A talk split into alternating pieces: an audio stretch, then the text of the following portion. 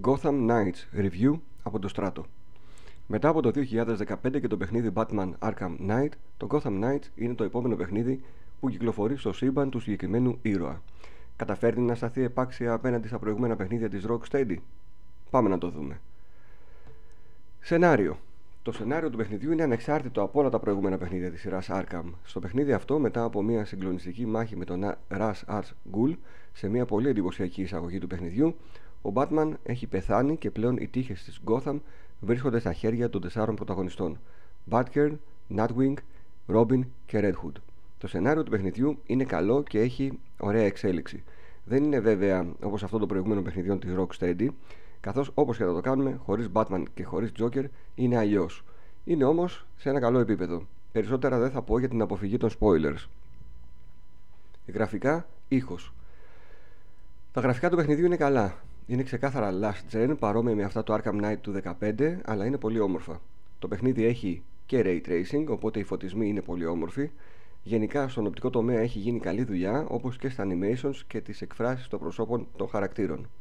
Επειδή όμως δεν μιλάμε για κάτι το next gen και άκρος εντυπωσιακό, θεωρώ ότι το παιχνίδι θα μπορούσε κάλλιστα να κυκλοφορήσει και στις κονσόλες της προηγούμενης γενιάς, όπως επίσης θα μπορούσε να έχει ένα performance mode στα 60 frames. Προφανώς όλα αυτά δεν έγιναν επειδή οι developers έδωσαν βάση στην υποστήριξη του online τετραπλού co-op. Πάντως, εμένα δεν με ενόχλησαν τα 30 frames, καθώς προσωπικά ούτε τα πιάνει και τόσο πολύ το μάτι μου, ενώ όλα τα παιχνίδια τα παίζω στο quality mode. Ο ήχος τώρα και οι μουσικές του παιχνιδιού είναι ωραίες, αλλά και πάλι δεν έχουν αυτή την επικότητα που είχε η μουσική στα Arkham παιχνίδια.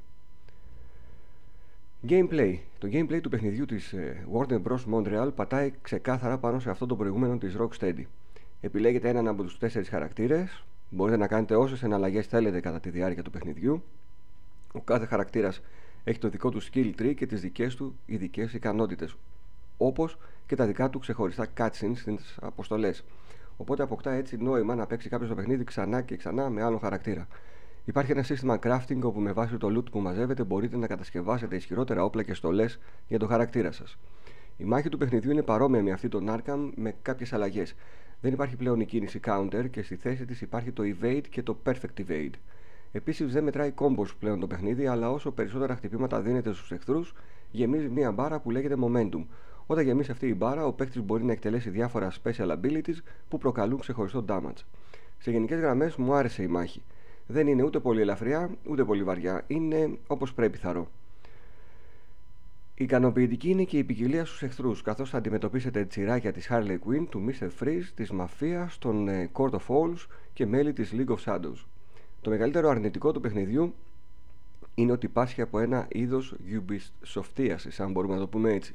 Για να ανεβάσετε level στον χαρακτήρα σας πρέπει να κάνετε αρκετό grinding. Τα XP στο παιχνίδι μαζεύονται ως εξής. Κάθε βράδυ ξεκινάει μια περιπολία στην Gotham. Ο σχεδιασμός της πόλης, να πω σε αυτό το σημείο ότι δεν είναι ίδιος με τα παιχνίδια της Rocksteady, αλλά ελαφρώς διαφορετικός. Επάνω στο χάρτη θα βρείτε διάφορα minor crimes. Λύνοντας αυτά τα εγκλήματα, μαζεύετε detective points. Όταν μαζέψετε 10 πόντους περίπου, μπορείτε να επιστρέψετε στο Belfry, που είναι το κεντρικό hub του παιχνιδιού. Εκεί συγκεντρώνονται οι ήρωες την ημέρα και αναλύουν τα δεδομένα από τις περιπολίες τους. Όταν λοιπόν περάσετε αυτά τα points στο Bad Computer, ξεκλειδώνονται στο χάρτη διάφορα major crimes. Και στη συνέχεια, εξηχνιάζοντα αυτά τα major crimes, παίρνετε παραπάνω XP και έτσι ανεβαίνει το level του χαρακτήρα. Το κακό είναι ότι αυτά τα major crimes είναι 8 περίπου είδη αποστολών, όπως π.χ. να σταματήσετε μία ληστεία, να αποτρέψετε μία απαγωγή, να αποτρέψετε ένα εμπόριο οργάνων, να καταδιώξετε ληστές, να χακάρετε κάποια δεδομένα κτλ. Έτσι, αναγκαστικά κάποια στιγμή θα βρεθείτε να κάνετε το ίδιο πράγμα αρκετές φορές. Το θετικό σαν αντίβαρο σε αυτό είναι ότι το παιχνίδι δεν είναι πολύ μεγάλο και αν φτάσετε στο 30 level μπορείτε άνετα να το τερματίσετε χωρίς να συναντήσετε ιδιαίτερη δυσκολία. Κάποιους μπορεί να τους κουράσει αυτό το grinding. Εμένα δεν με ενόχλησε ιδιαίτερα γιατί και το σύμπαν μου αρέσει και τη μάχη τη, βρίσκα, τη βρήκα διασκεδαστική. Να πω επίσης ότι υπάρχει και ένα σύστημα μετακίνησης στην πόλη με οχήματα, το οποίο ευτυχώς είναι εντελώς arcade και δεν κουράζει όπως συνέβαινε με το Batmobile στο Arkham Knight. Να πω επίσης ότι το main quest του παιχνιδιού καθώς και τα τρία side quests με την Harley Quinn, το Mr. Freeze και τον Clayface ήταν όλα πάρα πολύ ωραία και πολύ καλοφτιαγμένα. Σύνοψη.